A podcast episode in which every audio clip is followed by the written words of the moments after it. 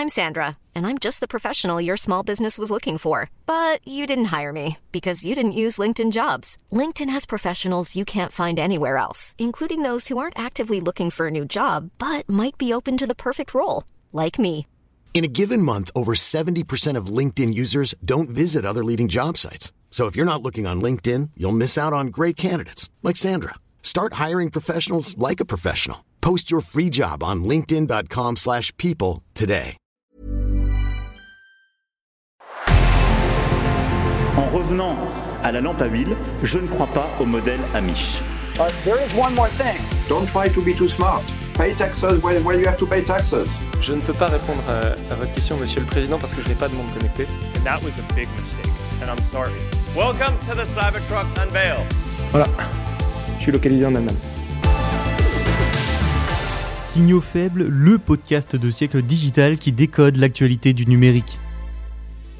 Salut à toutes et à tous, vous écoutez Signaux faibles, le podcast de siècle digital. Nous sommes le jeudi 1er septembre 2022 et c'est parti pour le sommaire. Alors aujourd'hui, de quoi on va parler? Eh bien, on va commencer par parler de Meta qui envisage des fonctionnalités payantes pour ses réseaux sociaux comme Facebook. Nous évoquerons ensuite la création d'une ambassade européenne dans la Silicon Valley. Suivront les nouveautés sur la publicité qui arrive bientôt sur Netflix. Nous irons aussi du côté de Disney qui réfléchit à un programme d'adhésion qui ressemble à Amazon Prime. Et en parlant d'Amazon, justement, nous analyserons son partenariat avec Hangzhou. Et enfin, nous conclurons en parlant de nouvelles restrictions américaines de vente de semi-conducteurs à la Chine et à la Russie. Voilà donc le programme du jour, et encore une fois, il est bien chargé, donc on démarre sans plus attendre avec Meta et ses réseaux sociaux. Meta réfléchit donc à lancer des fonctionnalités payantes sur Facebook, Instagram et WhatsApp. En fait, Meta est en train de former une nouvelle division, la New Monetization Experiences. Elle se concentrera uniquement sur les fonctionnalités payantes selon le média The Verge. Alors Facebook et Instagram ont déjà des fonctionnalités payantes, hein. je pense notamment aux stars sur Facebook, mais apparemment la nouvelle division de Meta ne s'occupera pas de ces fonctionnalités déjà existantes. Et pour l'instant, eh ben, on n'en sait pas plus en fait sur les éventuelles futures fonctionnalités payantes. Le vice-président de la monétisation de Meta a en tout cas déclaré à The Verge que son entreprise surveillait de près ses concurrents sur ce sujet. Et en effet, ça se comprend puisque Twitter, Telegram et Snapchat ont tout récemment lancé des abonnements mensuels payants qui donnent accès à des fonctionnalités exclusives et des avantages. La version payante de Snapchat d'ailleurs, Snapchat Plus, à 4,49 euros par mois, est-elle par exemple déjà un succès? C'est le moins qu'on puisse dire, cette version a été lancée au mois de juin et comptait déjà 1 million d'abonnés à la mi-août, ce qui reviendrait à 4 millions de dollars de chiffre d'affaires par mois en plus pour le réseau social.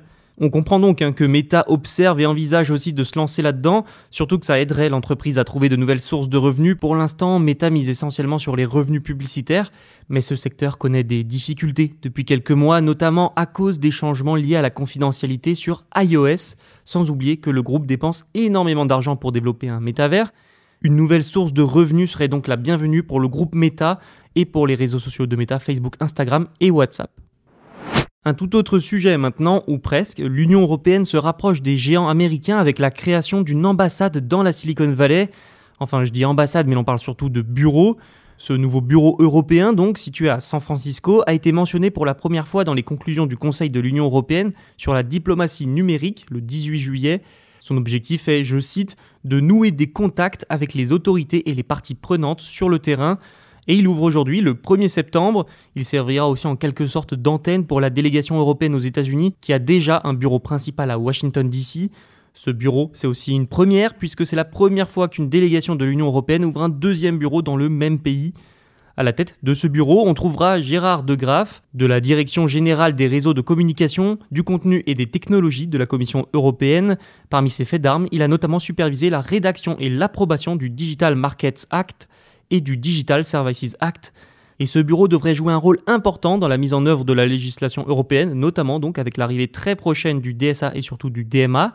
Dans le cadre des changements que devront apporter en interne ces géants du numérique par rapport à ces textes, De Graaf est convaincu qu'il sera plus simple d'avancer si le dialogue peut avoir lieu directement entre une délégation de l'Union européenne et les entreprises concernées. Direction le monde du streaming maintenant, Netflix cherche le meilleur modèle possible pour la publicité sur sa plateforme. Vous vous souvenez sans doute que Netflix connaît des difficultés financières importantes. L'entreprise a perdu des abonnés pour la première fois depuis 10 ans, début 2022. 150 employés ont aussi été licenciés et plusieurs productions ont été annulées. Le géant du streaming cherche donc des parades pour remonter la pente et un abonnement moins cher mais avec de la publicité en contrepartie va normalement voir le jour. Selon plusieurs professionnels de la publicité, Netflix vise le lancement de ce nouvel abonnement le 1er novembre, alors qu'officiellement c'est pour le début 2023. Et le géant cherche à faire payer le prix fort hein, aux annonceurs apparemment. Et ça, eh bien, ça montre que Netflix s'attend à un énorme intérêt de la part des entreprises qui cherchent évidemment à toucher son public. Pour cet abonnement, c'est Microsoft qui s'occupera de la technologie de placement des publicités vidéo. Netflix et Microsoft auraient même déjà rencontré la semaine dernière des acheteurs d'annonces. Mais alors combien ça coûterait? Eh bien Netflix cherchait à facturer 65 dollars CPM, c'est-à-dire coût par millier. En d'autres termes, Netflix espère faire payer aux annonceurs 65 dollars pour 1000 vues et c'est beaucoup plus élevé que pour d'autres plateformes de streaming. Notons aussi que Netflix veut plafonner le montant qu'une marque peut dépenser chaque année sur sa plateforme en publicité à 20 millions de dollars, c'est quand même pas mal. Le but c'est ainsi d'éviter qu'une marque ne fasse trop de publicité et que ce soit trop redondant pour le public de Netflix. Et j'en ai parlé dans l'épisode d'hier, Netflix a débauché deux anciens de la publicité de Snapchat pour diriger sa politique publicitaire. On peut dire que l'entreprise américaine est ambitieuse, puisqu'elle envisage aussi de facturer 80 dollars pour 1000 vues en aidant les entreprises à cibler des segments d'audience spécifiques selon le Wall Street Journal. Dites-vous que 65 dollars pour 1000, c'est déjà beaucoup, alors 80 dollars. Mais tout ça, les détails de la publicité sur Netflix, on en reparlera probablement très rapidement dans un prochain épisode. En attendant, place à Disney qui envisage un programme d'adhésion à l'image d'Amazon Prime. Il pourrait offrir des réductions ou des avantages particuliers aux adhérents. Le but derrière, c'est évidemment d'encourager les clients à dépenser plus, notamment pour le service de streaming Disney ⁇ et les parcs d'attractions. Et le programme serait donc similaire à Amazon Prime. Alors si vous ne le savez pas, Amazon Prime donne accès à des livraisons plus rapides et gratuites, l'accès à Amazon Prime Vidéo et à Amazon Music. En interne chez Disney, on parlerait même de Disney Prime pour vous dire. Aucune information sur le coût de l'abonnement n'a été donnée. Christina Shake, vice-présidente exécutive principale de Disney, a d'ailleurs déclaré qu'un programme d'adhésion n'est qu'une des idées passionnantes qui sont explorées.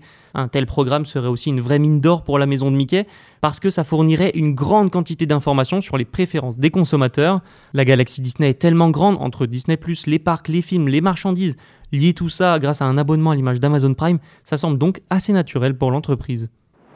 En parlant d'Amazon, justement, l'entreprise de Jeff Bezos s'est associée aux autorités de la province orientale de Hangzhou en Chine, où se trouve d'ailleurs le siège social d'Alibaba. L'objectif avec cette association est de pousser plus de commerçants chinois à vendre à l'étranger et à se développer sur Amazon, évidemment.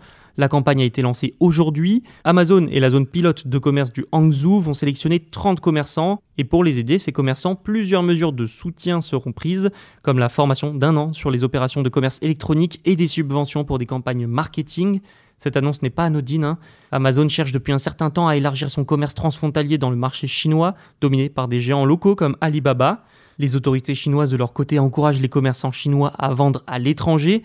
Le ralentissement économique qui touche le secteur de la tech chinois pousse aussi les locaux ces derniers temps à s'ouvrir à l'étranger, à l'image de Pinduoduo qui a exprimé récemment son envie d'élargir son activité en Amérique du Nord, Pinduoduo qui accueille d'ailleurs des produits d'Amazon dans le cadre d'un partenariat. La dernière actualité de cet épisode maintenant, les États-Unis limitent les ventes de semi-conducteurs sophistiqués à la Chine et à la Russie. Ce sont donc de nouvelles restrictions imposées par l'administration Biden. C'est pas la première fois que les États-Unis utilisent les semi-conducteurs comme un outil pour ralentir ses rivaux comme la Chine. La nouveauté, c'est que cette fois, ce sont les modèles haut de gamme, aussi connus sous le nom de GPU, qui sont concernés. Ils sont notamment vendus par des sociétés américaines comme Nvidia ou Advanced Micro Device, plus connus sous le nom de AMD. Les GPU étaient avant essentiellement utilisés dans les jeux vidéo, mais sont maintenant aussi utilisés par exemple pour des superordinateurs, des superordinateurs qui sont notamment utilisés pour des applications de développement d'armes et le renseignement, des utilisations qu'on retrouve par exemple en Chine pour surveiller les minorités musulmanes du pays. On comprend donc mieux pourquoi les États-Unis usent de ce levier, et oui, tout ça, ça entre surtout dans la guerre commerciale entre Pékin et Washington. La Chine, de son côté, tente de développer depuis plusieurs mois sa propre industrie de semi-conducteurs pour être plus autonome. Le gouvernement américain a de son côté affirmé que ces nouvelles restrictions avaient pour but d'éviter que ces GPU ne soient utilisés par la Chine et la Russie pour développer des produits militaires. Reste que Nvidia vend des GPU en Chine et AMD en Chine et en Russie. Si AMD a affirmé que ça n'affecterait pas beaucoup son activité, c'est une autre paire de manches pour Nvidia, qui fait face à une chute de la demande de GPU et qui a enregistré des revenus trimestriels largement inférieurs à ceux prévus en mai.